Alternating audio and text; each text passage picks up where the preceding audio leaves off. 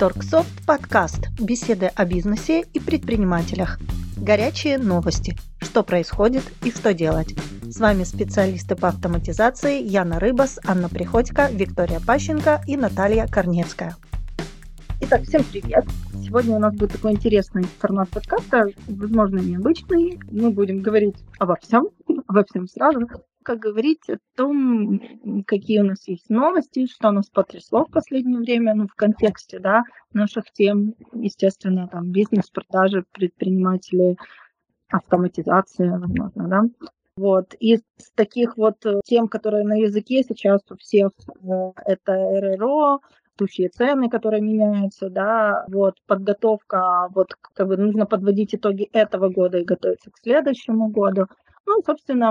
На все эти темы мы сегодня попробуем поговорить, и назвать наш подкаст «Говорим обо всем» или «Последние новости», наши.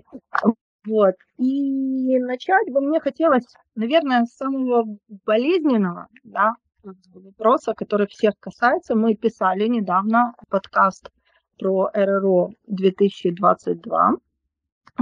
Если вы его не слушали, послушайте его обязательно.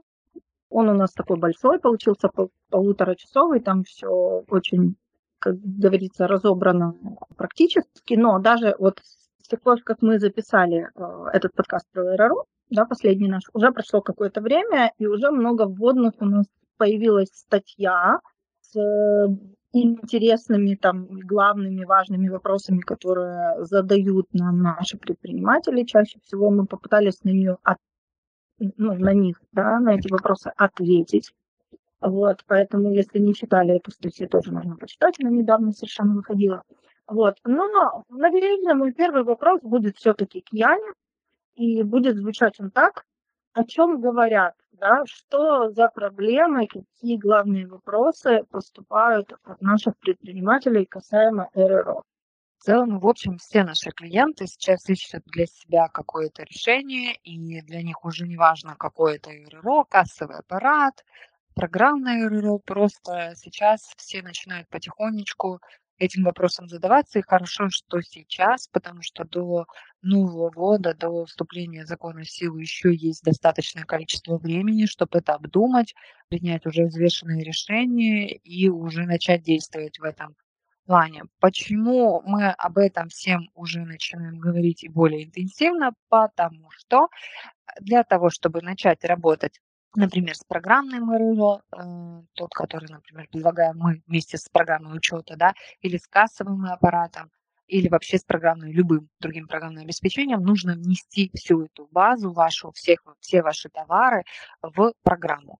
А это достаточно большое количество времени, поэтому сейчас самое-самое то время, когда нужно уже промониторить рынок, выбрать для себя то, что нужно, и уже приниматься за работу, потому что это не так быстро, как хотелось бы, происходит. И Новый год, как мы знаем, у всех периоды распродаж, у всех идут активная торговля, и никто не будет заниматься вводом товаров в программу. А как будут работать потом после Нового года, тоже остаются вопросы.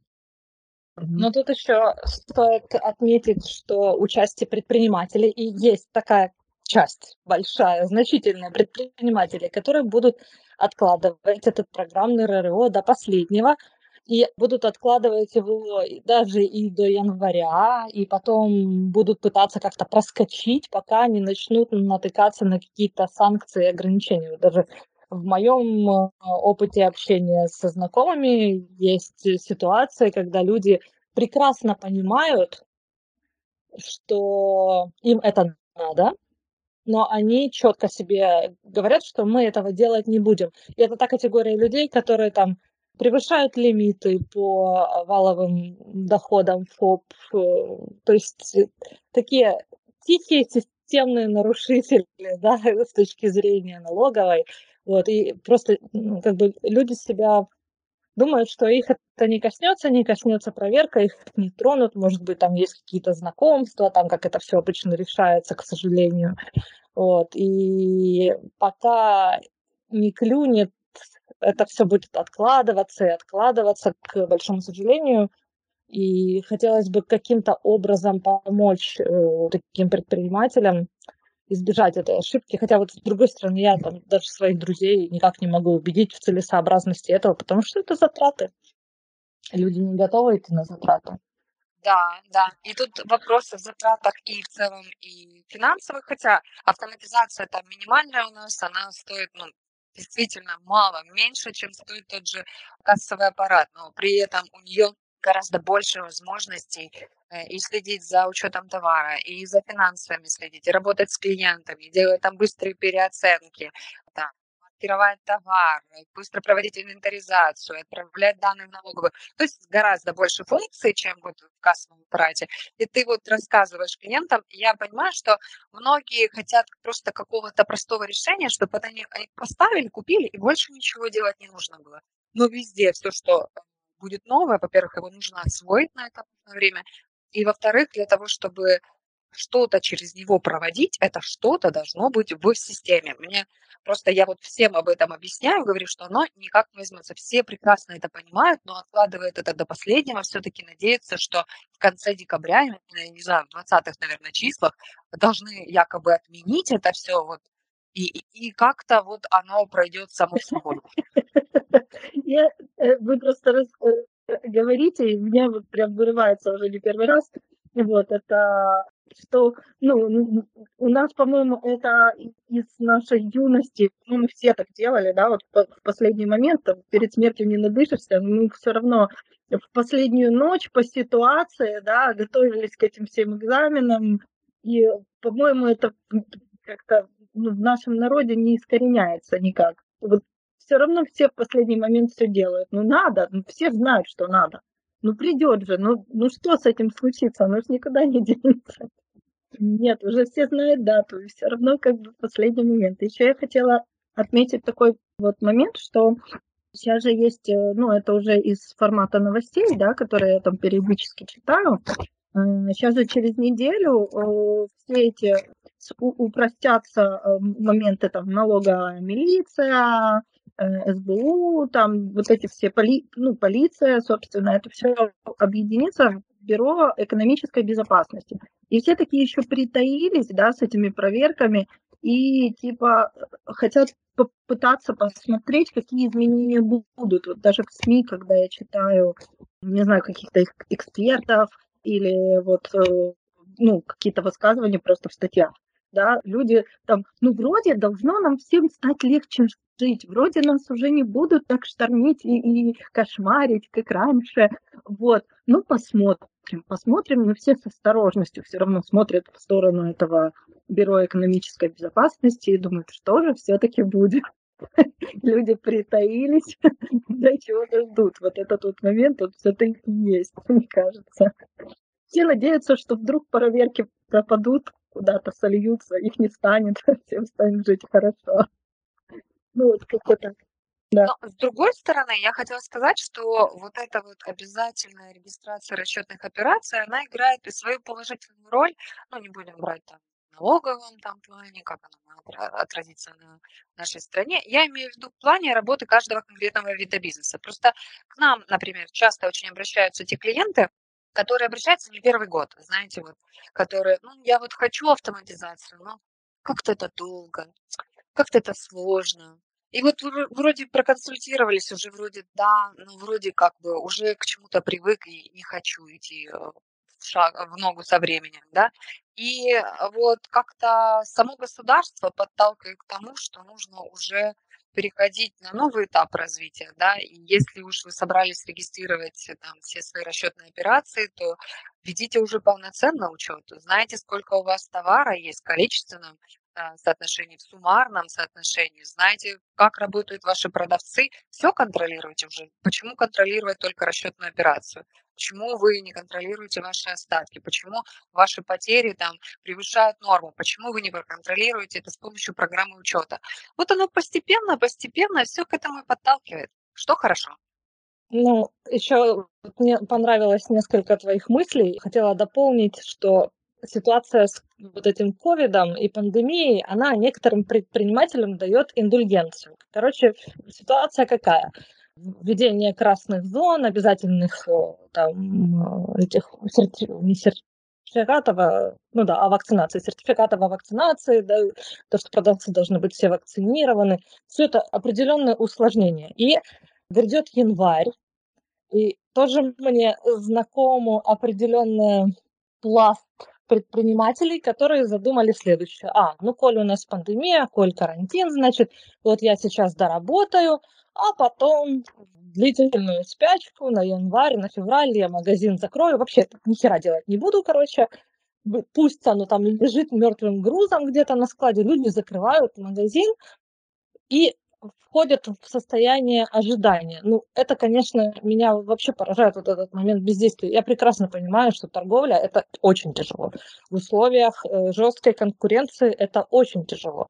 Но когда есть возможности чуть-чуть пошевелиться, немножко пошевелить мозгами и мышкой, да, чуть-чуть приложить усилий, то можно не останавливать свою торговлю, можно сделать все красиво, хорошо. И не впадать в вот это состояние какого-то обездвиживания просто. Меня это вымораживает, честно говоря. Я даже не могу. Я когда разговариваю с этими людьми, я прекрасно понимаю их мотивы. Дорого. Дорого, когда не приходят покупатели, когда все закрыто, люди больше покупают онлайн или вообще не ходят на те же рынки. Кажется, проще закрыть магазины и уйти жить на свои сбережения накопленные, пережить какой-то этот этап. Но ведь этот этап можно работать, и работать эффективно. И второй момент, который мне очень понравился, это то, что ты говорила, Яна, что люди стараются сейчас минимально, да, вот у нас обращаются люди, мне по минимуму надо, чтобы только это РРО было, да. Но ведь действительно, вы, например, даже берете в аренду какое-то РРО, но вам же какой-то товар надо через него проводить. Этот какой-то товар должен иметь свое название. Этот какой-то товар должен иметь свою цену. То есть это все куда-то надо вбивать. Но не ручками же каждый раз вбивать эту продажу, как в случае с РРО, который на смартфоне, который бесплатный от налоговой. Можно решить этот вопрос как-то комплексно, сесть, потратить неделю или две, в зависимости от того, есть ли помощь, или человек делает это сам, и просто завершить этот этап для себя и закрыть этот вопрос. А для меня еще, знаете, какой актуальный вопрос? Тем, что, во-первых, сейчас огромное количество обращений именно по РРО. И просто сравнивая с течением года, да, то иногда спрашивали люди, уже себе брали на примету, да, компанию, с которой они будут работать, узнавали возможности, то сейчас просто повально, знаете, звонят уже, а что с РРО? А что делать с РРО? А вы не знаете, он будет отложен или нет? И здесь такой вопрос, что чем больше паника у человека, чем ближе сроки к концу, тем ближе вероятность того, что человек сделает неправильный, неосознанный выбор. Он сделает его уже в состоянии паники. И что нужно это сделать осознанно и когда есть еще время подумать, принять решение и не соглашаться на то, что осталось, и то, что можно реализовать быстрее всего. Это самое страшное, то, что сейчас сейчас наплыв идет, но не такой большой. Я где-то прикидываю, что в декабре месяце, в последних датах, когда люди поймут, что обратного пути нет, это будет просто ужас, паника, действительно, куча непонятных решений, и будут подавать налоговые заявки. Я, честно говоря, даже не уверена, по-моему, я когда-то говорила, да, что сайт налоговый действительно обработает все количество заявлений, и тоже они что-то делают мгновенно, то есть программные РРО, они, например, регистрируют 1 рабочий день, классические 5 рабочих дней. То есть это тоже нужно учитывать, что последняя неделя, она тоже не показательна. У вас будет, допустим, кассовый аппарат, а туда нужно внести наименование товара. Представьте, если на один товар потратится несколько минут в кассовом аппарате, я, честно говоря, слабо представляю, как это, особенно если это продуктовые с этими их штрих-кодами новыми, там просто Да, я, в общем, общалась с владельцами продуктовых магазинов. Они рассказывали, насколько стало тяжело работать после введения нового закона о маркировке спиртной продукции, насколько это тяжело вносить, они до сих пор не освоились. И когда это с программным обеспечением происходит внутри программного обеспечения, а вы просто сканируете эти штрих-коды, вам ни с чем не нужно разбираться. За вас это делают другие люди, которые в этом разобрались, и вам это уже предоставили в готовом виде.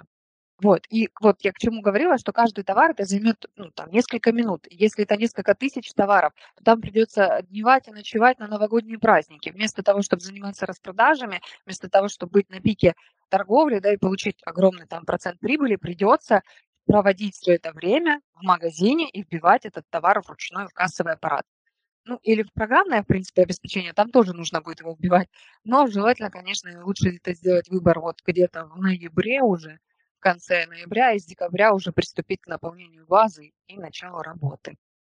Для наших пользователей, те, которые к нам обращаются, и те, кто сомневается, я рекомендую такой выход. То есть если еще пока как бы они не приняли решение о покупке, об автоматизации, то они могут скачать демоверсию, начать вносить туда базу, потому что это дело не сиюминутное. И вот как только они разберутся с вот этим вот процессом и поймут для себя, насколько им удобно будет работать в нашей программе, они могут просто эту базу использовать для дальнейшего после того, как ведут этот РРО и продолжат с ней работать. Никуда база от них, их работа не потеряется, она будет в нашей демоверсии программы. Вот, как бы хотя бы в этом это бесплатное решение, это возможность поработать с программой, и это возможность не терять время, потому что так или иначе, тот рубеж, когда будет принято решение о том, что РРО будет обязательно для всех, оно наступит. Круто. Спасибо большое. Люди в декабре будут стоять в очереди. Будут вставать.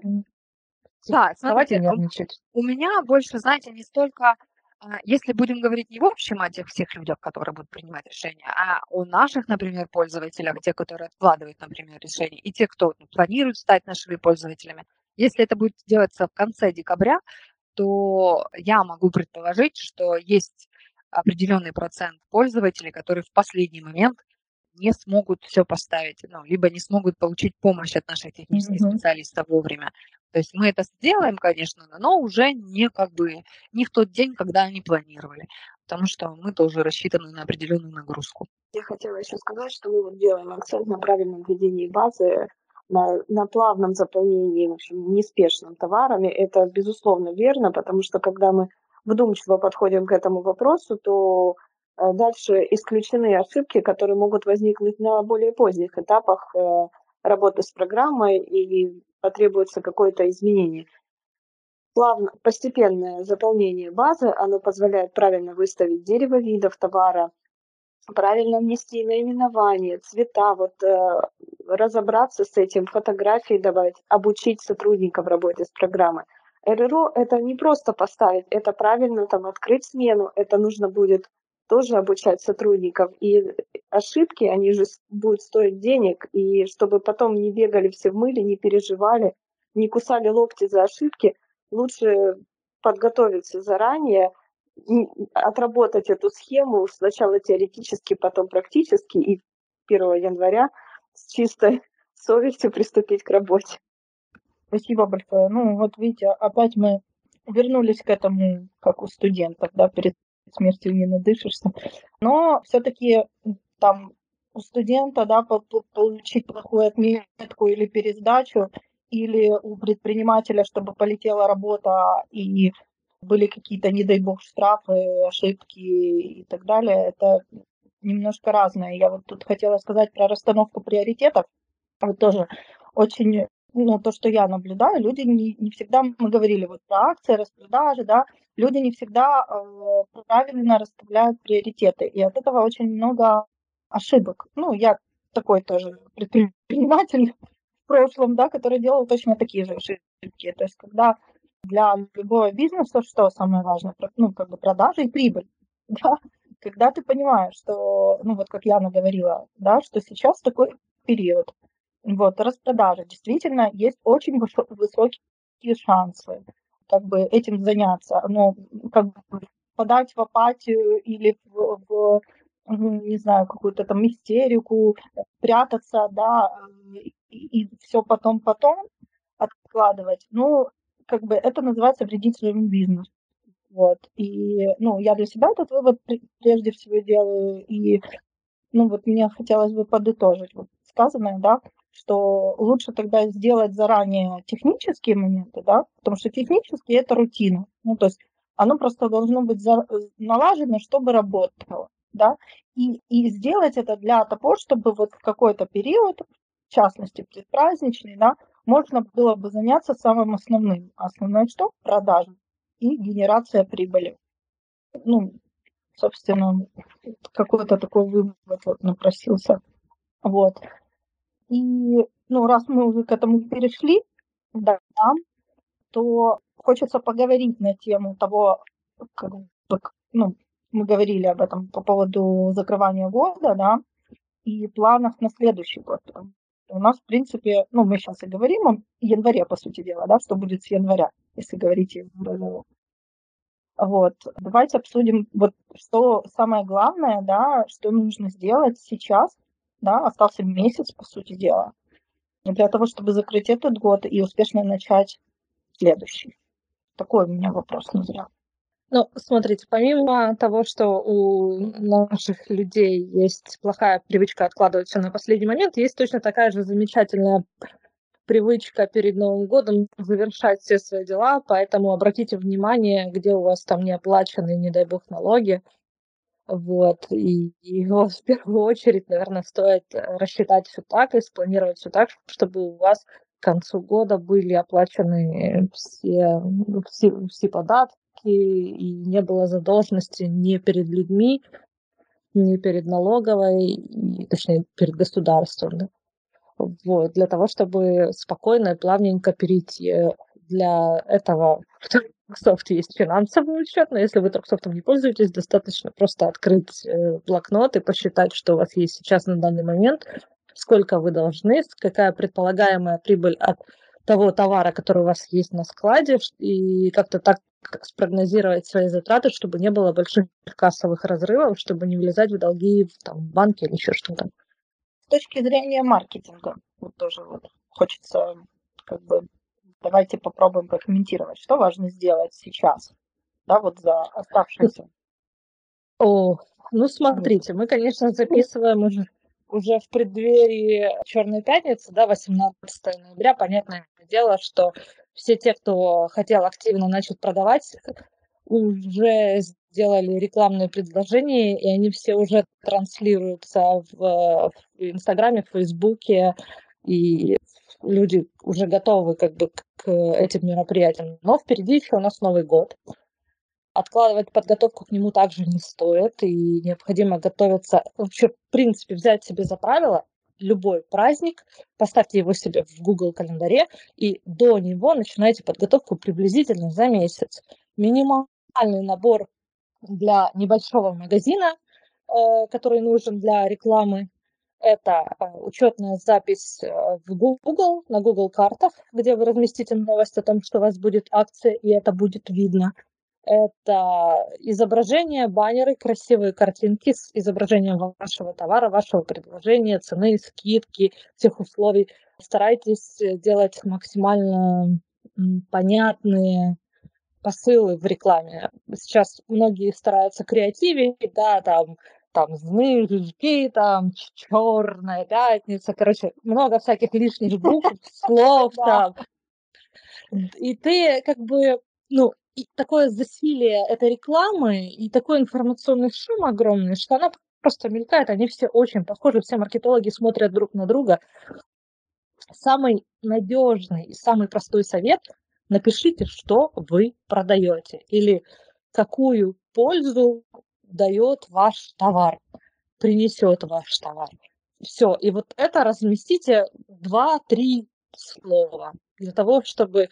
Мельком все смотрят рекламу, листают ее мельком. Зацепите этими 3 полезными словами свою аудиторию, их можно найти. Поверьте, даже какой бы сложный продукт ни был. То есть необходимо предусмотреть, что вам надо заказать баннер, там изображение в разных размерах, квадратный, вертикальный 9/16, квадратный 1:1 соотношение сторон, прямоугольный 16:9, да, заказать их у дизайнеров. У них на прорисовку тоже, ребята, такие дизайнеры, не все обязательные, уходит там 2-3 дня. Пока согласуете, если есть придирки, начнется там выяснение, куда переставить какую-нибудь бабочку или сердечко, тоже уходит на это несколько дней. Потом вам дают готовый результат. Их необходимо передать другим людям, которые занимаются интернет-рекламой, чтобы они это все дело опубликовали или опубликовали вы, если вы компетентны. Там. Это недели. Это я говорю просто про, чисто про визуал. И не говорю о том, что необходимо, если у вас есть витрина, то стоит заказать какой-то баннер, распечатать красивый, чтобы мимо проходящие видели, что у вас скидки, и ваш магазин активен. Вот у меня, кстати, недавно так как-то взгрустнулось. Привезла машину на СТО, там чинили колесо, и где-то 1,5 часа у меня было. Ну и ребята на СТО говорят, ну там, вот там-то, там-то есть кафешка, там можно типа посидеть, пообедать, поработать. Подхожу, это в Харькове, подхожу я к этой кафешке, большое такое помещение, здание, и ощущение, что оно не живое.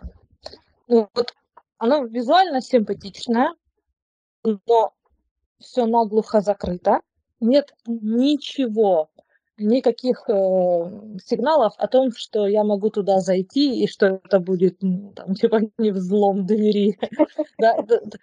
Пусть хотя бы хоть какая-то там музычка играла, там тихо, какая-нибудь, ну, просто что там жизнь какая-то, и что тебя ждут, свет пусть в окне горит.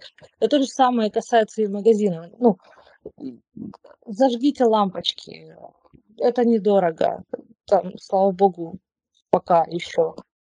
Там, как-то привлеките внимание к тому, что вы работаете. Это хотя бы даже можно написать там, типа, мы открыты, мы работаем. Те, у кого красивые витрины, туда хочется заходить и хочется что-то вот купить там. Вот, что я заговорилась. Ну ладно. Вы еще не в красной зоне. Ну, тут там в Киеве как бы вообще все грустненько в этом плане, потому что все как-то приуныли. Ребят, ну подождите, вы открыты. Чего вы улыбаете, привлекаете к себе людей? Ну, есть такое, кстати, ощущение потерянного города, все закрыто. Да, мы его потеряли, да, в Харькове нет красной зоны, то есть ты можешь спокойно себе там подходить, заезжать, заходить, такого ничего нету. Но единственное, что вот мне что нравится, что начали тоже там мерить температуру, ну как-то так, все люди больше в масках начали ходить опять все-таки. И, ну, как-то так осторожничать, наверное, это действительно хорошо. Хотя, то, что Харьков один из лидеров по там, заболеваемости, это как бы не показатель получается. Вот. Да, ну, будем надеяться, что как-то это все пойдет на спад, потому что, конечно, грустно, ну, на продажи грустно смотреть. Вот интернет-продажи, ну, мы об этом не раз говорили, во всех подкастах, и только-только началась пандемия, мы начали вещать там, ну, с каждого подкаста по 10 раз, там, давайте, открывайте интернет-магазины. Слава богу, до многих уже дошло это, и все это реализовали, потому что, ну, это неизбежность была, да. Ну, все, да, ну, большая часть, наверное, ритейлеров. Смотрите, вот. О, кстати, что-то вспомнилось. Одна из тенденций – это вот антиваксеры, да, то есть... Сейчас можно. У нас на сайте в разделе «Юридическая консультация» Аня написала замечательные статьи о том, вообще можно ли отстранить продавца, если он не вакцинирован. И да, можно. Коротко. Можно без... За свой счет он уходит гулять. Ну, то есть люди, которые заангажированы своими убеждениями, не хотят вакцинироваться, они, к сожалению, не могут принимать участие в активной социальной жизни и коммуницировать с людьми, потому что они потенциально опасны. И тут тоже, да, если ваши продавцы вакцинированы, супер, там, поощряйте их как-то, там, делайте им какие-то приятные бонусы. Это ценные люди. Их, оказывается, у нас в стране не так уж и много, ну, людей, которые готовы вакцинироваться. Да. Поэтому таких продавцов надо ценить, и потому что большинство, конечно, что-то так чудят. Ну, тема на самом деле актуальна для всех. Вот. И как бы она спорная, да, можно не спорить, можно не спорить. Ну, для этого есть соцсети. Все туда, да. Все туда, да. Тут спорить можно много, но можно в итоге остаться без сотрудников, если не поддерживать государство в этом вопросе и самому не взять на контроль. Да. То есть, когда жестко начнут контролировать, и ваши сотрудники, которые проявляют такую позицию против текущего закона, они просто не смогут работать, вы останетесь без сотрудников, и тоже плохо это повлияет. Ну, то представляете, какое-то преимущество в резюме? Вакцинирован. Да, вообще, да. Браво, берем. Хорошая родословная, из привитой семьи, да? Как в анекдоте. Да, даже вот так вот. Такие реалии, тут ничего не сделаешь, и, ну, как бы оно как есть. Конечно, очень большая сложность тоже, вот, если говорить о новостях, да, последних, если мы уже об этом заговорили, да, о пандемии, о вакцинах, то очень многие, ну как, во-первых, это все обходится очень легко, особенно в торговых центрах.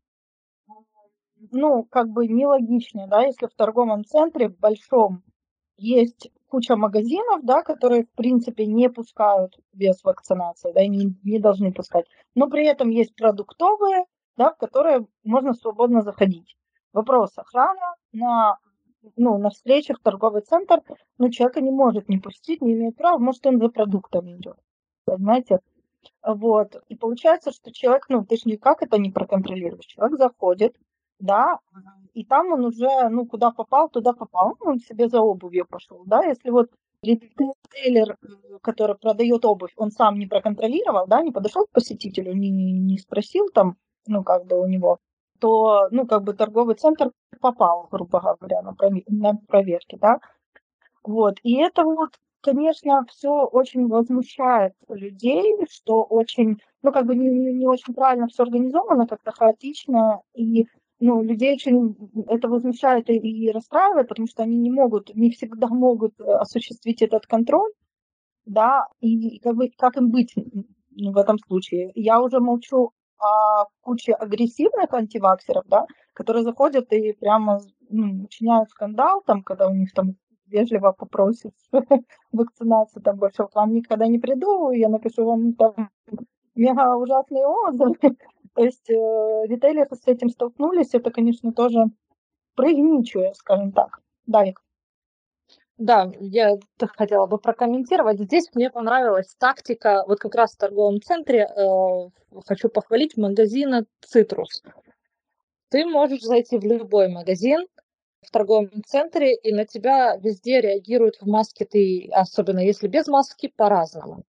Но в «Цитрусе» там есть ряд преимуществ, которые стоит взять на вооружение. Во-первых, там, как правило, продавцы-консультанты – это мальчики. Если ты заходишь туда без маски, они тебя как будто бы, знаешь, грубо говоря, как не впускают тебя в магазин. И они вежливо: оденьте, пожалуйста, маску. И таким тоном, против которого, ну, как-то не очень хочется перечить. Да не так-то, во-первых, это и сложно, да, надеть эту маску. Конечно. То есть здесь идет воспитание и поддержка продавцов. Своих продавцов необходимо объяснить, как действовать в таких ситуациях. Недавно был ролик, выпустили в Твиттере. Короче, какое-то чмо пришло в продуктовый магазин. Да, видела? Бородатая. Да, там драка была. Я не видела, что за история, да? Там, короче, пришел, включил камеру без маски и начал понты кидать. Значит, взял какую-то бутылку какого-то напитка или пива, я не помню, и, типа, подошел к кассе, там, давай, там, рассчитывай меня, и снимает это все со стороны. Продавец в маске, женщина в возрасте, там, по виду 50+. Она говорит: я не буду вас обслуговывать и без маски. Он там такой какой-то цирк устроил, начал оскорблять всех, открывать этот напиток, там, превселюдно пить, значит, тыкать свои эти деньги. Ну, это ужас, это какое-то быдлятство вообще. И здесь я представляю себе, ну, стресс этого продавца, который он испытывает в этот момент, и он не может ничего сделать. Это как с этими, с беженцами на границе с Польшей. То есть ты не можешь выстрелить, чтобы они ушли, да? Ты не можешь прогнать его. И вот оно бесчинствует и что-то делает. Здесь к предпринимателям, владельцам бизнеса необходимо своих продавцов поддерживать, говорить, что они сделали все правильно. Если они выдержали вот такой натиск критики, поощрить их, выделить им какую-то там моральную компенсацию за вот эту жуть, которую им приходится выносить персонально, потому что неадекватов очень много, конечно. Вот. Я иссякла. Да. Ну, я, кстати, по поводу масок хочу рассказать. В Ашане, я не знаю, был кто-то в последнее время, там заходишь, у тебя маска спущена на нос. И там тетя, ну, походу, тетя за экраном просто наблюдает и начинает таким голосом, не знаю, монотонным, предвидовать, там, надягните маску правильно. Как в метро. И ты уже понимаешь, вокруг вроде тебя никого нет, а это точно твой нос, блин, торчит из маски. Ну, делать нечего, нужно затягивать. Следят спецслужбы. Да, просто. Ну, это, кстати, очень интересная тоже тема по поводу прям слежки, да, вот классная идея, вот как в метро. В метро вот тоже такое ощущение, когда заходишь, что как будто бы именно за тобой следят. Могут даже не тебе говорить, но ты как бы, ну, на себя это воспринимаешь, конечно, если ты видишь, что ты там, ну, как бы не очень аккуратно или забыл. У меня первое время, во время пандемии, вот только она началась, я просто автоматически забывала. Я заходила и забывала просто одеть. Сейчас уже не забываешь, потому что мы уже второй год просто, ну как, ну, мы уже к ним привыкли.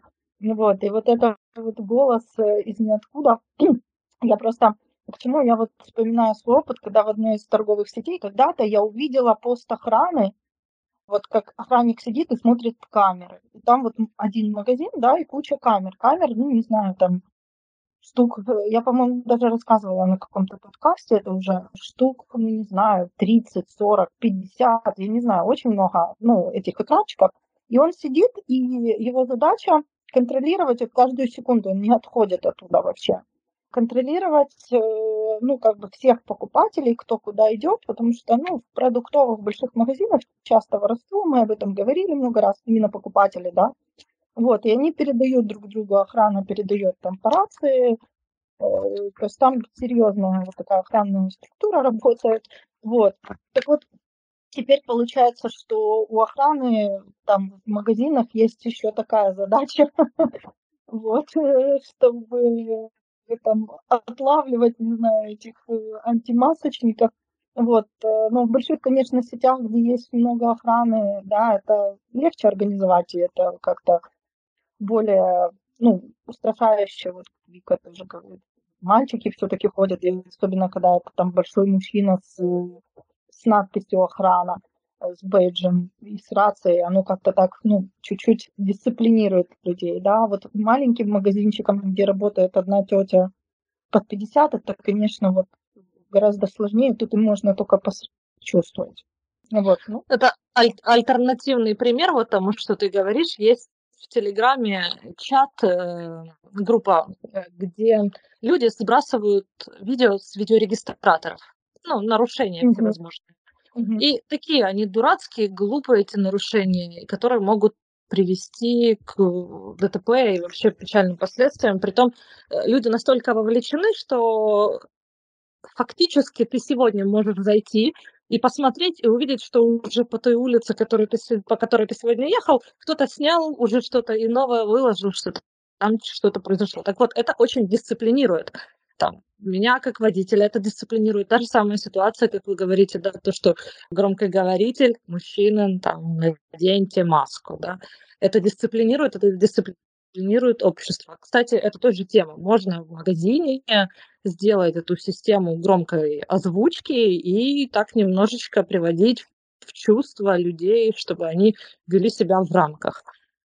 Но опять-таки, тут самое главное, что сотрудники должны чувствовать поддержку моральную и иметь право обратиться даже в ту же полицию. Тут, кстати, интересный юридический момент, когда можно вызывать полицию, да?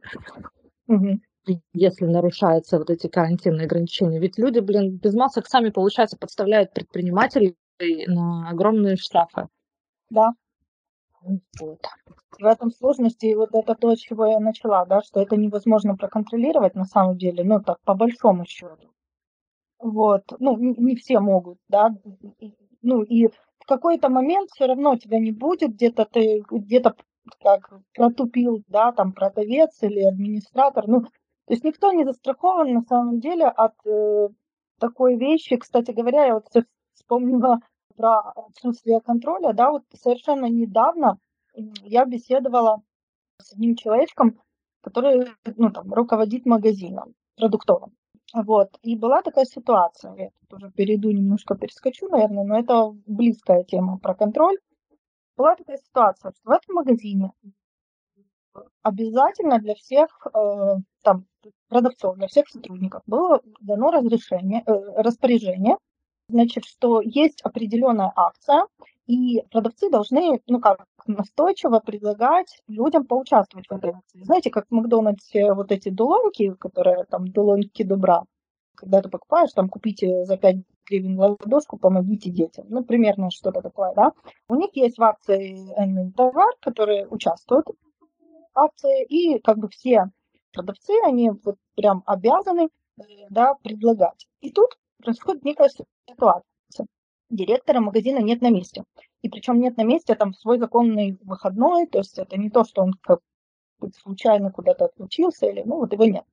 Вот. И кто-то из его сотрудников, хотя у всех есть это распоряжение, они делают, они стараются, кто-то из этих сотрудников, ну, не предлагает покупателю очередному, да, поучаствовать в этой акции. Покупатель оказывается, ну, как бы я не знаю, кто это был, да, я и не разбиралась, да, это либо какой-то сотрудник высшего звена, да, либо это тайный покупатель, как вариант, может быть, да.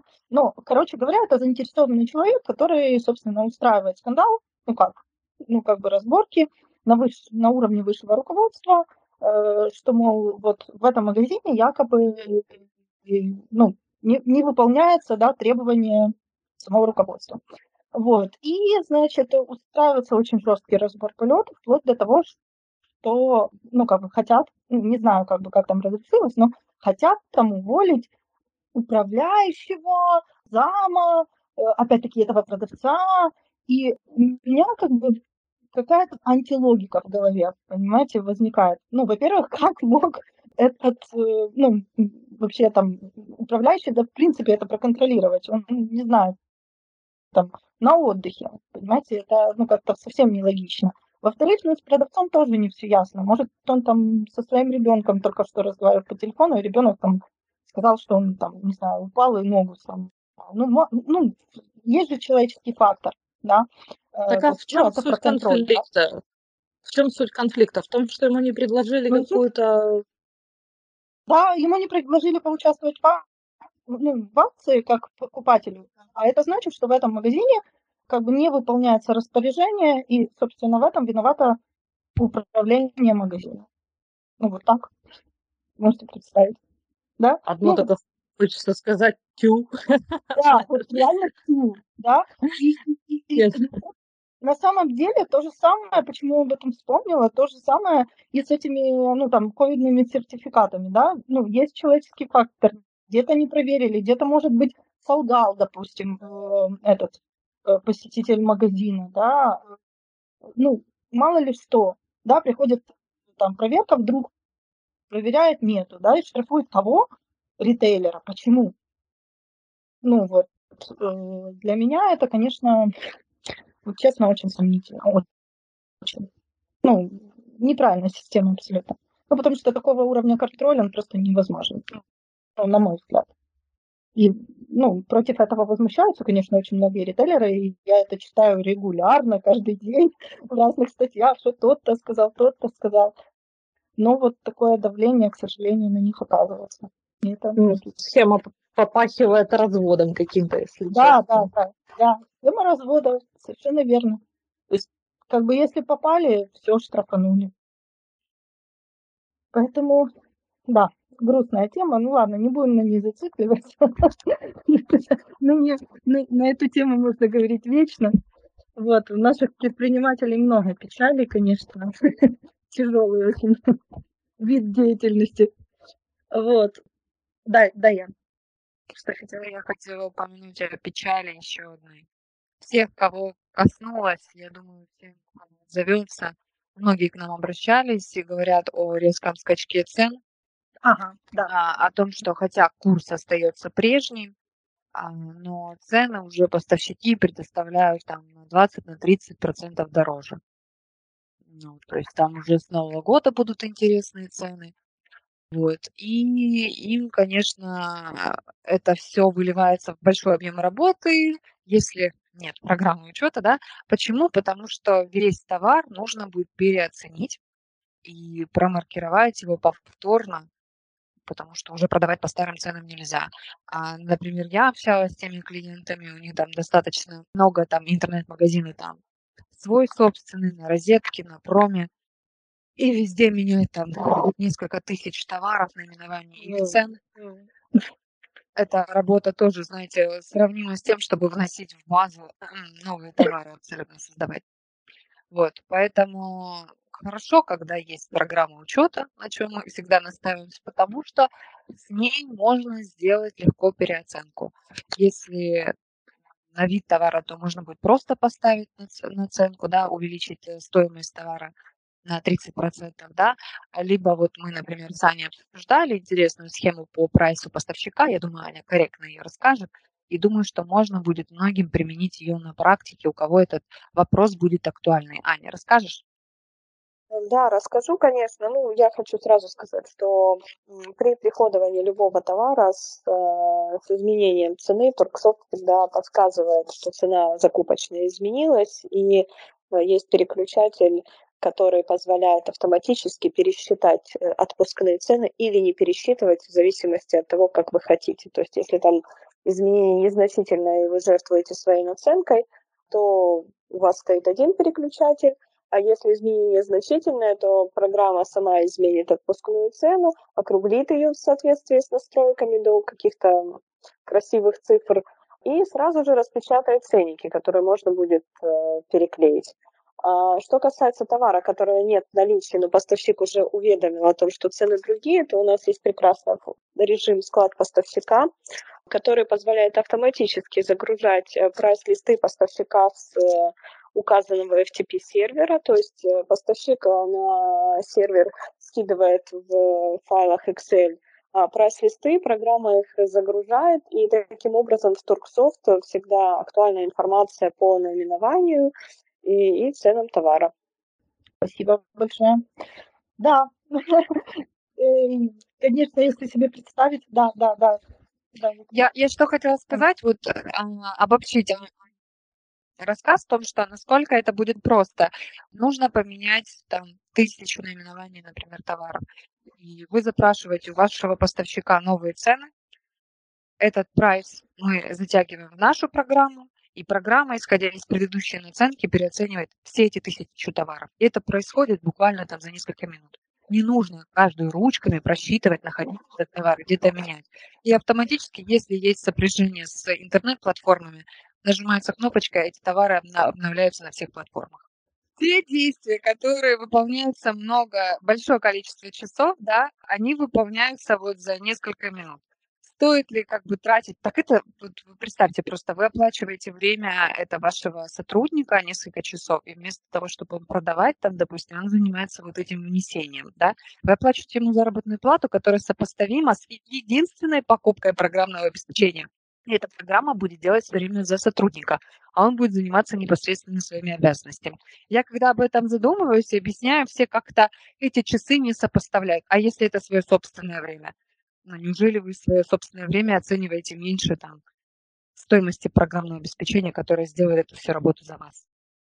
Ну, сейчас на эту тему смешно. Я читаю сейчас чат продавцов Marketplace Розетки, и там как раз даже люди в Excel там занимаются переоценкой, и в этом всем участвует куча других предпринимателей, пытаются помочь, там, чем-то составить. Так самое интересное, что переоценка будет-то не одна, и прощай там связь с курсом доллара, потому что у нас растет официальная заработная плата, которая напрямую влияет на выплату зарплаты в крупных компаниях, той же «Розетки», там, которые, естественно, это необходимо каким-то образом компенсировать. Идет наценка на товар с января 2022 года, там минималка 6,5 уже будет. Вот для многих это совсем не минималка, а реально вообще зарплаты где-то там в селах. Ну, это будет спровоцировать все больше и больше переоценок, поэтому решение проблемы, либо все время геморроится. И стоит напомнить о том, что если цена на ценнике не соответствует реальной цене, которую вы хотите продать, то вы обязаны продать по цене на ценнике. Если вы вдруг забыли переоценить товар, то это проблема не покупателя, а ваша, и вы должны отдать товар по цене, указанной на ценнике. Да. Вот, кстати, мне интересная история с отдать товар. Я вот зашла недавно, месяца 3 назад, в магазин в Харькове обуви. И там вот все цены со скидками перечеркнуты. И женщина выбрала себе сапоги, она приходит на кассу, и там цена не соответствует, естественно, они пробивают. И начинают эти продавщицы рассказывать, что вот сезон изменился, все сапоги без скидки. Вот и как обязать все-таки продать. Вот мне интересно. Там долго потом уже я вмешалась о том, что они должны каждый день переоценку делать и вообще просматривать свои 1000 товаров. Там они возмущались, как это мы каждый день цены должны просматривать. Как вот таких продавцов непробиваемых, которые стоят за кассой, ни администратора, никого нет, либо администратор вот так вот быкует, извините. Как заставить все-таки продать? Кого вызывать? Да никого не вызывать, только через вытрепанные нервы. Бывают задроты покупатели, которые выносят мозг очень качественно. Я сейчас даже попробую найти эту историю, как человек... Короче, сейчас я найду и потом ее зачитаю. Вот вернемся к этому вопросу про вообще возврат товара или не...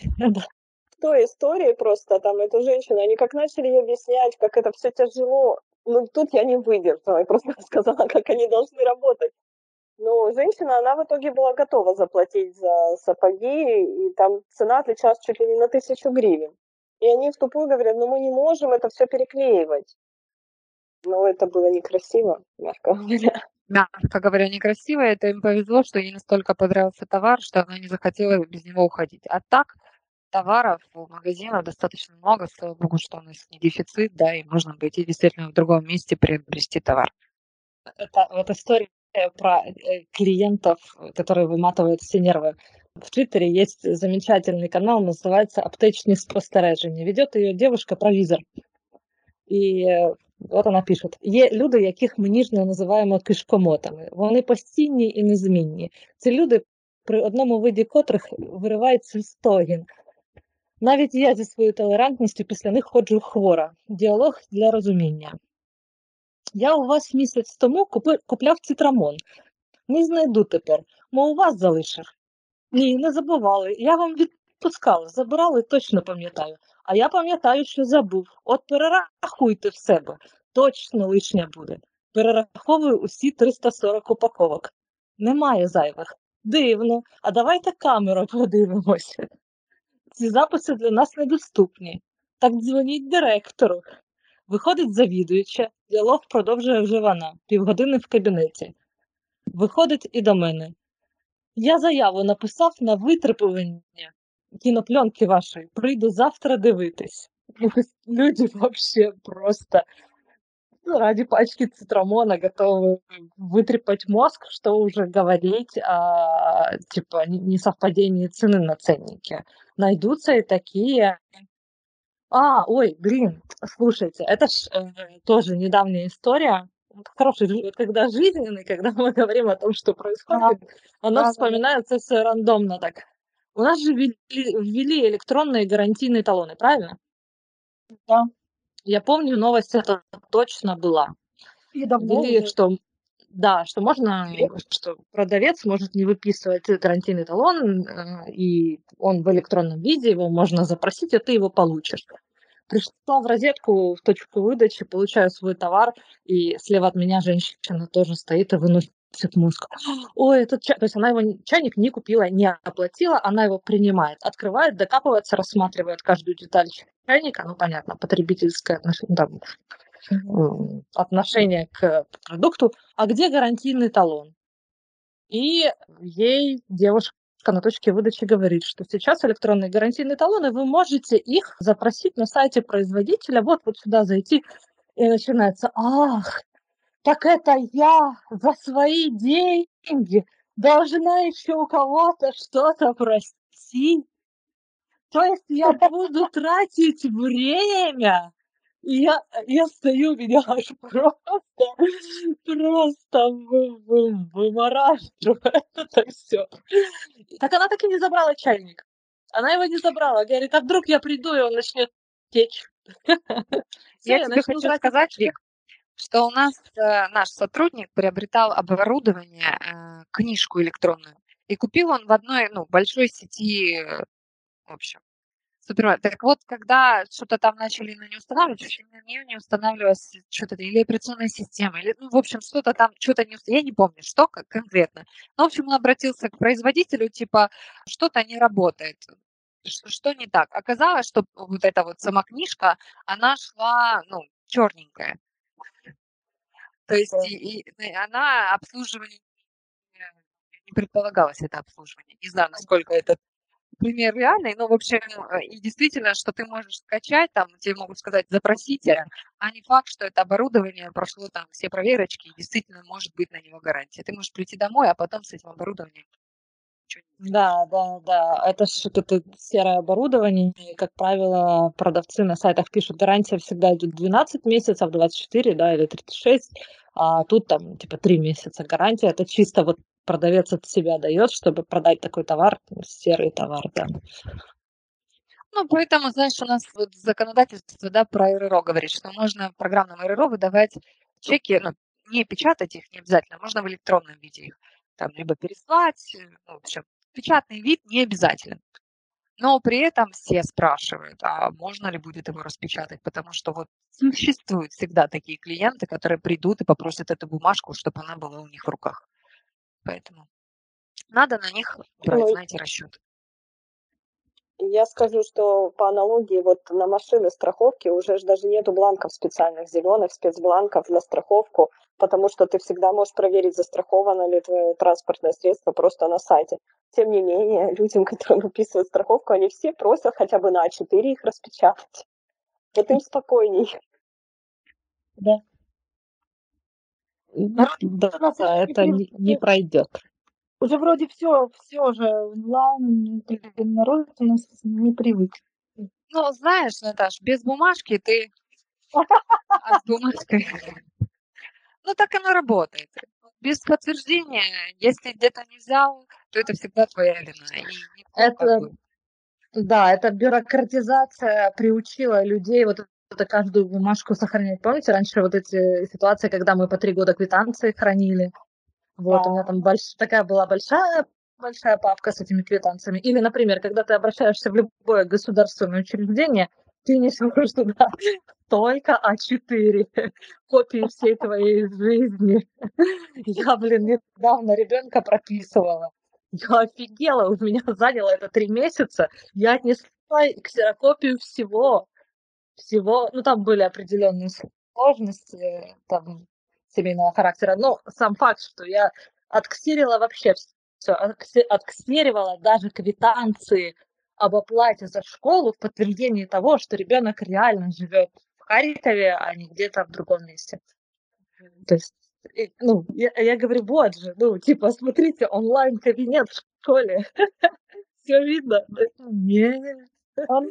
Нет, нам не дока. Это тоже автоматизация, это косвенно связано с автоматизацией, но тем не менее, тоже в этот весь пакет документов надо было получить справку о несудимости. Ты ее запрашиваешь онлайн. все классно, ты там подаешь, но приезжаешь ты за ней черти куда, на другой край города. Стоишь в этой очереди в ГАИ, заходишь в кабинет, где сидит такой пухленький дядя, уставший от этого всего, с компом, и он выдает тебе такой, как знаешь, как святой. На таком, на сюда, с какой-то там марочкой, все красиво. Недоавтоматизация всего. Вот так и мое любопытство на этом моменте просто ушло в такую даль, потому что я не так давно трудила на ребенка, а у меня почему-то не так увлекательно было. Не, ну, у меня там сложности были определенные. Я хочу вернуться. Все-таки вот, Вика, ты давала советы по поводу того, что сделать, да, сейчас вот в маркетинговом плане. Я еще тогда хотела сказать, сейчас просто вспомнила, что не сказала, мы убежали с той темы. Так как я занимаюсь Торгсофт дисконтными картами, я уже не раз об этом говорила, я вот замечаю последовательность некоторых клиентов, ну, их немного, но они есть, которые начали к этому готовиться и заказывают себе дисконтные карточки. Почему это происходит, да? Потому что, ну, логично, да, если мы будем правильно все делать и сейчас торпедировать, вот как Вика говорила, да, ну, рекламой, да, привлечением к своему магазину, акции распродажи, да, в этот вот период. Такие вещи, которые требуют времени, да, там, создание макета, печать там тех же карт, да, это все требует времени. И это тоже вещь, которую не оставишь на потом. Как бы стать перед фактом, что ты не можешь даже внедрить дисконтную систему здесь и сейчас с новыми покупателями только потому, что ты как бы забыл или не подумал о том, чтобы распечатать дисконтные карты, ну вот как бы это не совсем правильно. Вот есть, бывает, да, там клиенты спешат, и они такие, нам быстрее, но быстрее не бывает, потому что даже, ну, как бы компания, которая этим занимается и как бы организует эту печать, у нее точно так же наплыв. Это то же самое, что мы говорили там про РРО сегодня, да. То есть есть какие-то вещи, вот они вроде бы мелочи, о них думаешь в самый последний момент, а потом ты встаешь перед фактом, что тебе этого не хватает, а тебе вот прям надо, да. Вот, поэтому вот хотела сказать про дисконтные карты. И еще хотела, ну, вообще, там не только дисконтные карты, наверное, это система опроса тоже. Там, допустим, клиентов, если анкетирование какое-то, ну, чтобы записывать новых клиентов, если у вас есть такое, да, в магазине вашем. В общем, стоит подготовиться к наплыву клиентов, то есть мало того, что ты его обеспечиваешь, да, рекламой, как говорила Вика, то еще и стоит подготовиться к тому, когда они придут, да, чтобы товар там был в наличии, чтобы можно было дисконты раздать, да, карточки раздать, чтобы можно было анкетировать, то есть все это, ну, важно предусмотреть заранее. Да. Я хотела вот сказать по поводу дисконтных карточек и анкетирования, что по моему личному наблюдению в последнее время вот такой навязчивый сбор информации и выдача именно дисконтной карты физической, она немножко иногда отталкивает клиента. Вот, блин, не давайте мне, не хочу я, оно у меня болтаться будет, у меня уже и так кошелек пухнет. Поэтому если быть лояльнее и просто хотя бы номер телефона, в общем, брать у клиента, да, и заводить ему дисконтную карту, клиент будет знать, что в следующий раз он придет и назовет номер телефона, у него будет какая-то скидочка, он запомнит и придет к вам. А если активно именно требовать у него больше спектра, то можно оттолкнуть. Когда мы обращаемся в какую-то компанию, мы хотим делегировать им часть своих задач. И очень хотим, чтобы они эти задачи выполнили на вчера. Я это знаю даже по себе, да, и когда мы работаем с разработчиками сайта. Мне на вчера надо было, а ты тормоз, что ты там так долго делаешь? Я психую, потому что виновен кто? Виновна я.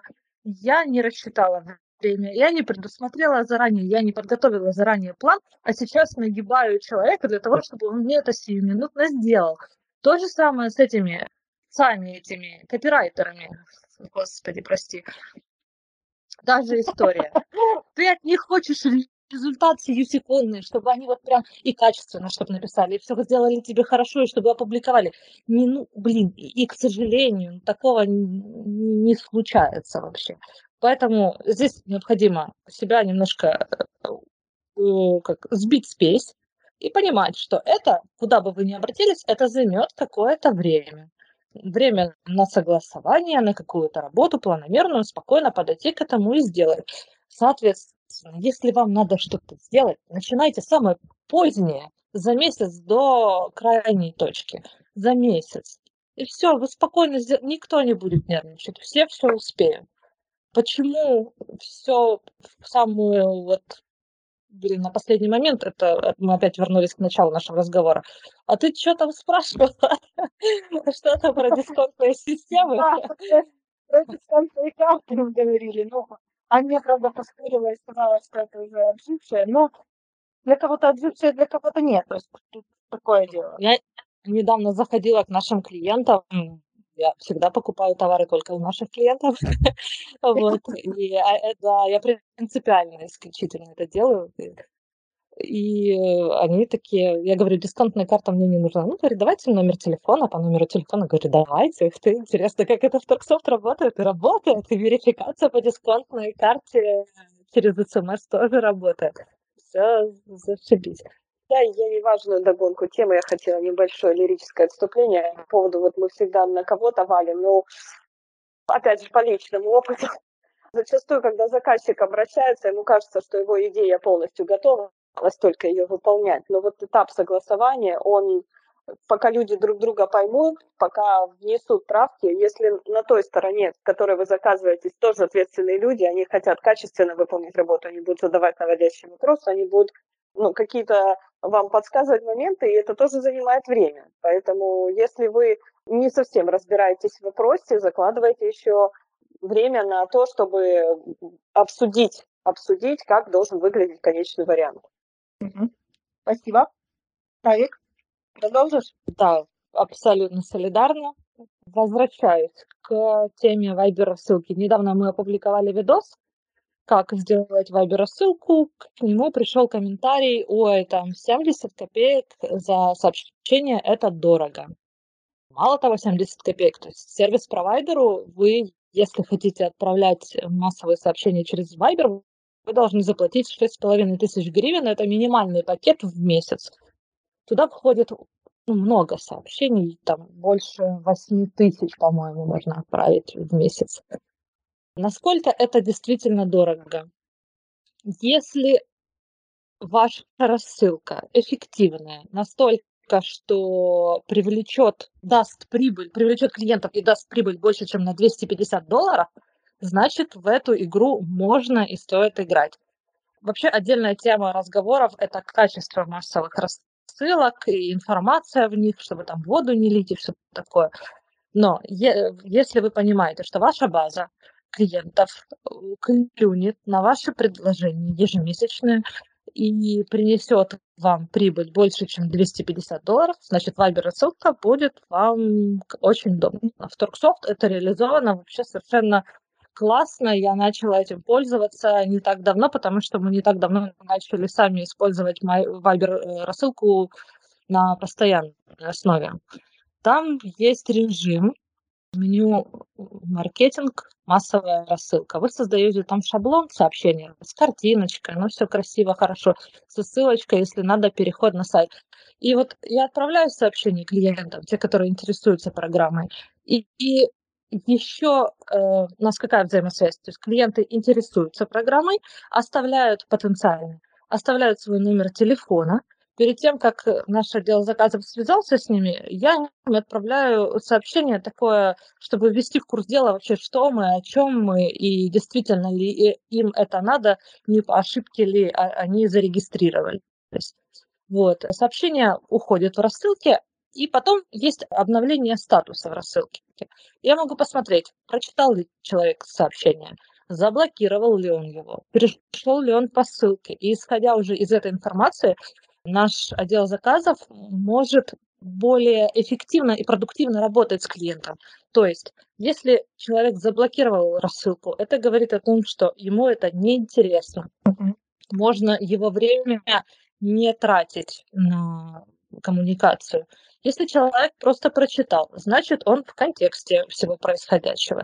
Если человек перешел по ссылке, значит, ему эта тема интересна, и он будет уже говорить совершенно предметно. Поэтому очень рекомендую, это очень удобно, Я прям разработчикам большой у меня респект. Да, это круто очень, да. Согласна. Это экономит много времени, да. И тем более, смотрите, мы сейчас говорим о рекламных рассылках, но есть же куча связей с клиентом, да, сообщений, которые имеют не рекламный характер, а служебные, да, допустим. Если мы говорим об интернет-магазинах, то они там связываются, отправляют там ТТН-ку, например, да, клиенту, да. Это, во-первых, там компании, которые предлагают услуги Viber, расцениваются в два раза меньше по тарифу, поэтому можно большее количество отправлять. То есть можно использовать как рекламную рассылку, так и служебную, которая и так происходит. Но, например, у нас в программе реализована отправка данных для оплаты, что тоже очень важно. Вы там связались, я вам сейчас отправлю реквизиты там, карточки или расчетного счета, куда вы можете оплатить, и сумму для оплаты. Это же удобно. А как вы будете ее ручками там набивать, где-то делать шаблончик и там сбрасывать? Тоже неудобно. А так вы выбрали клиента, нажали, что ему нужно отправить сумму по его счету, номер счета прописан заранее, все, ему улетела эта смс-очка, ждите теперь только оплату. Круто, спасибо, Ань. Да, а потом информацию о том, дошло до клиента сообщение, нужно искать не в Viber, а тоже в программе, что очень удобно. То есть не нужно перещелкивать, искать, листать. Здесь же, вот если это мы говорим о счете, и это отправка, допустим, реквизитов, то есть мы смотрим, получил ли реквизиты человек, то есть почему оплата не приходит, он должен был там до завтра оплатить, и нету денег. Смотрим, он получил сообщение, не получил. Это все вот в процессе проверки счетов, все делается в одном месте. Да, здесь это вообще очень важный момент. Ну, многим кажется, что ну что там стоит, ты работаешь и там, и сям. На самом деле, когда ты работаешь на компе и в одной программе, а потом переключаешься на другую, ты вообще забываешь, что ты делал. Вот, и это частая проблема. Да, когда какие-то приключения масса, то есть у тебя и интернет-магазины, там маркетплейсы, например, и приват открыт параллельно, и там еще что-то, то есть это с ума можно сойти. Да, и в это время еще соцсети там пимкают, там какой-то лайк пришел, надо обязательно посмотреть, там в директ что-то стукнуло, типа цена. Цена. Например, мы с Викой когда-то общались по поводу быстрых способов оплаты, что можно вообще сбрасывать ссылку, где уже указаны все реквизиты получателя, да, да. И там просто клиент указывает номер своей карты, подтверждает эту оплату, и все, переходит. Можно эту ссылку просто уже готовую отправлять на Viber.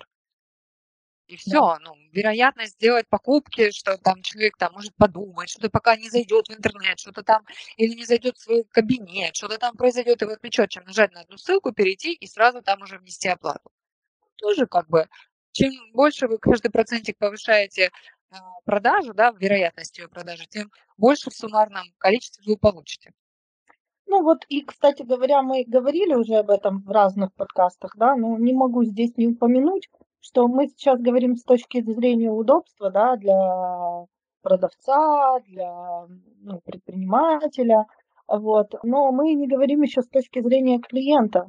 И о чем мы говорили несколько раз уже, о том, что автоматизация, которая позволяет все делать быстро и качественно, она привлекает клиента, то есть он доверяет. Сейчас много, кстати, вот особенно в СМИ тоже очень много разных новостей, каких-то этих там статистик, да, все сводится к тому, что в конкурентной борьбе сегодня выигрывает тот ритейлер, который обеспечивает более безопасные, быстрое, безопасное обслуживание, там, покупки и так далее. То есть это же часть безопасности, да, это часть, когда ты доверяешь, ты видишь, что у человека все автоматизовано, он в контексте, он знаю, там, когда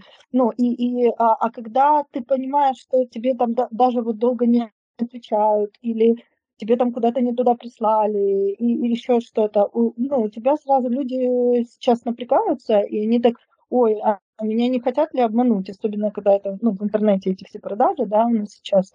Вот, поэтому проникаешься действительно доверием и онлайн, и офлайн, сейчас абсолютно все клиенты, да, клиенты или покупатели, делают ли они первый раз покупку или там, если они, особенно если первый раз, да, они больше проникаются доверием к компаниям, у которых автоматизирована работа, чем к тем, которые не автоматизированы. Ну, это как бы мое личное наблюдение и, ну, как потребителя, кстати. И, в принципе, мы вот говорили об этом не раз, да. Да, даже, самый простой пример, вот я когда возвращаюсь, то есть там иногда в селе нахожусь и еду из села домой, вот, и... Я знаю, так, вот в этом магазине там такой кассир, в этом магазине там такой продавец, но я еду туда, где стоит программа учета, и там покупаю, потому что быстрее. Там начну тут ворнякать, там возякаться, туда ходить, смотреть, перепроверять цены, там считать сдачу на калькулятор, иногда на счетах еще до сих пор я видела такое. Вот. То есть это занимает мое время, тут ты абсолютно права. А покупаю я там, где Торгсофт стоит, если что, даже продукты. Все совершенно верно. Так, хорошо, что мы еще не обсудили? Мы еще не обсудили. Ой, кстати, вот этот такой новостной выпуск мне нравится. В принципе, да, появляются новости. Во-первых, у нас в 2020 году в январе продуктовики будут обязаны использовать биопакеты. Прощай, пластик. Вот эту тему я упомяну. Мы опубликуем скоро статью об этом. И там с расценками, сколько это будет стоить. Но вот даже сейчас, заходя там в тот же Metro или здесь в Харькове есть Восторг, магазин называется «Класс», там эти биопакеты что-то так кусается цена, то есть 10 гривен отдать за пакетик, не знаю. Я понимаю, что это, наверное, не самые большие деньги, но когда ты делаешь это регулярно, там, 3 раза в неделю ходишь за продуктами, то, и тут стоит, может быть, даже позаботиться о том, чтобы заказать, если у вас продуктовый магазин, чтобы помимо биопакетов, которые все равно будут нужны, заказать вот эти большие сумки-шопперы, возможно, с логотипом вашего магазина, и будет классно. У нас, кстати, есть наши клиенты в разделе «Клиенты». Компания «Клиенты», да, компания «Билка». Они делают сумки-шопперы и могут сделать вам с вашим логотипом. Будет красиво, классно. Да. Это то, к чему стоит подготовиться. Вот. Я, кстати, не совсем в теме по биопакетам, но слышала, что там, походу, будет еще не одна волна с биопакетами. Якобы вот эти разлагающиеся пластиковые пакеты, они еще больше вредят, потому что они на микропластик распадаются. Слышали вы такое, нет? Mm-mm. Первые биопакеты, пластиковые, которые разлагаются за несколько лет, оказались, что они распадаются на микропластик, и этот микропластик уже есть везде. Еще хуже, да? Еще хуже, да. Если те пакеты их просто собрал, сгреб, выловил, то это повсеместно загрязнит, и, походу, будет еще не одна волна борьбы с вот этим всем. А сейчас вот эти,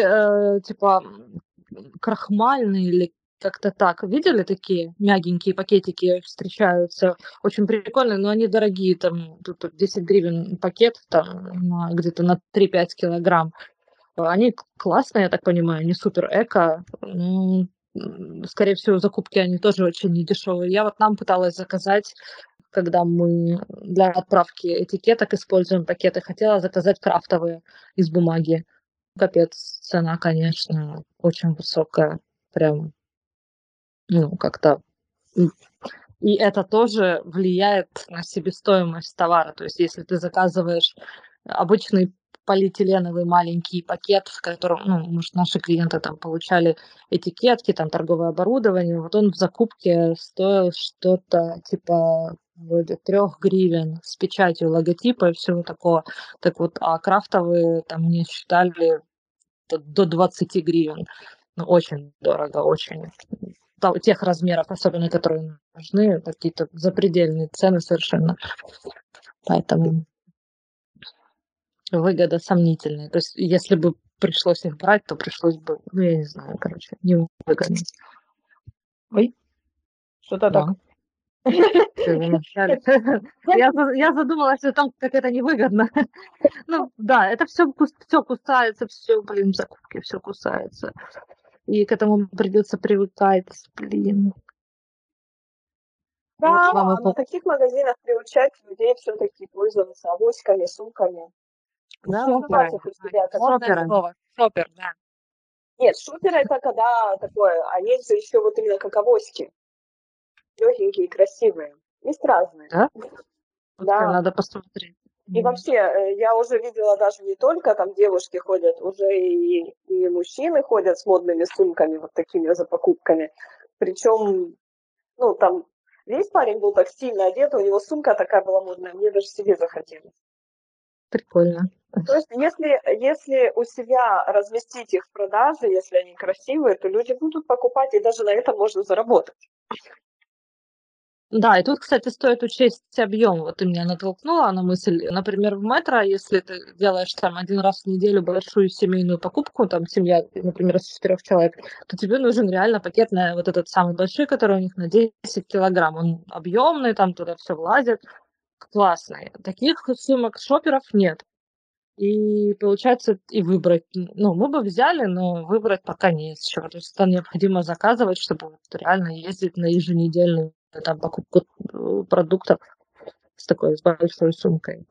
Мне кажется, это у нас их нету в продаже, потому что у нас не принято вот еще экономить пластик. В Европе, там, в тех же супермаркетах больших, в том же Metro, IKEA, там же вот эти огроменные сумки, они, правда, тоже пластиковые, но из плотного пластика, да, они всегда есть, при кассовой зоне их можно купить. То есть тоже можно проанализировать типа средний чек, да, сколько люди покупают, сколько это в среднем в килограммах, и высчитать приблизительно тот объем, то количество шоперов и их объем, который можно разместить у себя в продаже. Там 3-килограммовые, 5-килограммовые и там несколько, хотя бы 10-килограммовых, там пару десятков. Посмотреть, как они будут продаваться. Это вот есть еще одна маленькая тема. У нас тоже вышла сегодня статья на эту тему по поводу сбора и обработки данных. Наш клиент обратился к нам, на него Marketplace выразил претензию, что он собирает информацию о покупателях. Хотя, как бы, с другой стороны, как может продавец не отправить, ну да. Да, не получать и не собирать информацию о покупателях. Так вот, у нас вышла статья, где описано, что собирать можно, что собирать нельзя. По умолчанию, типа, вообще ничего собирать нельзя, если вы не получили на это согласие. Соответственно, для того, чтобы у вас легитимно велась база данных, вы должны получить формальное согласие, а это должен быть просто договор оферты, опубликованный на сайте или в социальных сетях, если вы продаете только через социальные сети. Что Facebook точно есть, там есть отдельная строка на вот эту privacy policy, политика конфиденциальности. В ней должно быть прописано, какие именно данные вы собираете, типа имя, фамилия, имейл, город, пол, там. Для чего вы собираете? Для того, чтобы делать массовые рассылки, предложения акционные, индивидуальные рассылки. И о том, что вы не будете передавать эти данные другим компаниям. Но это ни в коем случае делать нельзя. Вот. Шаблон договора тоже можно скачать в этой статье. Прям он есть, может, скачайте, заполняйте свои данные, размещайте на сайте, пользуйтесь. Круто. Спасибо большое. Ну, хорошо. Тогда я думаю, что мы сегодня много интересного проговорили. Да, наверное, нам нужно периодически, ну, такое часто может будет скучно, не получится, но периодически можно делать такие новостные прикольные выпуски, как новостные, да, ну, наши последние новости, и, в общем, поговорить о том, что актуально на сейчас. Вот, интересный получился формат. Я надеюсь, что и слушателям было интересно и понравилось. Вот, и я благодарю всех сегодня за участие. Спасибо за мысли. Вот, было очень интересно послушать. Вот. И прощаюсь. До новых встреч. Пока-пока.